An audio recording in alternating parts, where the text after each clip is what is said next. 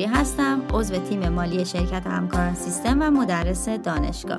در پادکست های قبلی موضوعات استاندارد حسابداری شماره یک و دو رو مرور کردیم. در این پادکست می‌خوایم استاندارد حسابداری شماره سه با عنوان درآمدهای عملیاتی رو شروع کنیم. درآمد عبارت است از افزایش در حقوق صاحبان سهام به جز مواردی که مربوط به آورده صاحبان سهام میشه.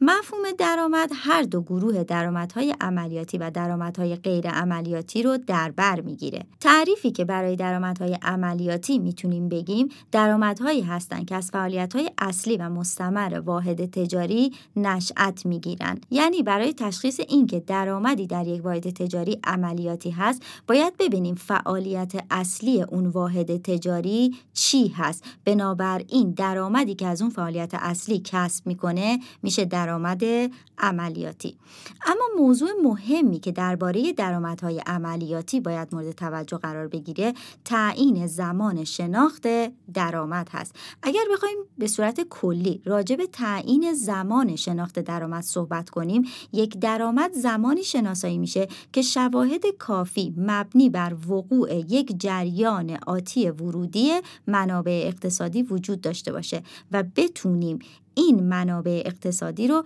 به یک گونه قابل اتکا اندازه گیری کنیم. نکته که درباره درآمدهای عملیاتی در استاندارد حسابداری شماره 3 وجود داره اینه که دامنه کاربرد این درآمد فقط برای مواردی مثل فروش کالا، ارائه خدمات و استفاده دیگران از دارایی های واحد تجاری که مولد سود تضمین شده، درآمد حق امتیاز و سود سهام باشه هست و موارد دیگر دیگر رو در بر نمی‌گیره. پس ما هم به تشریح این سه مورد می‌پردازیم. در بخش اول درباره فروش کالا صحبت می‌کنیم. فروش کالا شامل تمام کالاهای تولید شده توسط خود واحد تجاری که برای فروش هست و همچنین کالاهای خریداری شده از واحدهای تجاری دیگه که باز هم به قصد فروش هست مثل شرکت های بازرگانی که به خرید و فروش کالاها اشتغال دارند. بخش دوم مربوط به ارائه خدمات است. ارائه خدمات یعنی این که دو طرف تجاری با هم توافق می‌کنن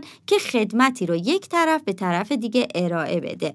باید حواسمون باشه که مدت زمان ارائه این خدمت چقدره. اگر مدت زمان ارائه خدمت بلند مدت باشه دیگه طبق استاندارد حسابداری شماره 3 با اون رفتار نمیشه. باید طبق استاندارد حسابداری شماره 9 با عنوان حسابداری پیمانهای بلند مدت شناسایی بشه.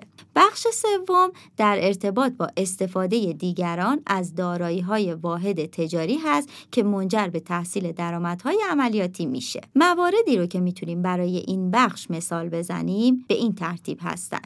سود تضمین شده مبالغی که بابت استفاده از وجوه نقد یا معادل وجه نقد واحد تجاری مطالبه می‌کنه. درآمد حق امتیاز مبالغی که بابت استفاده از دارایی های غیر تجاری واحد تجاری نظیر امتیاز ساق علامت تجاری حق انتشار و نرم افزارهای رایانه‌ای مطالبه میشه. سود سهام مبالغی که از سود توزیع شده واحد سرمایه پذیر که واحد تجاری متناسب با میزان سهم خودش دریافت می‌کنه.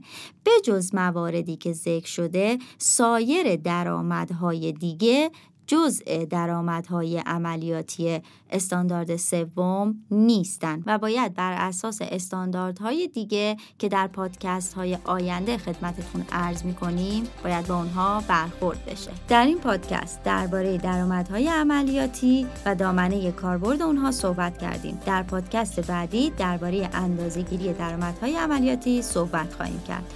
برای شنیدن پادکست ها به سایت مؤسسه به آدرس education.systemgroup.net مراجعه کنید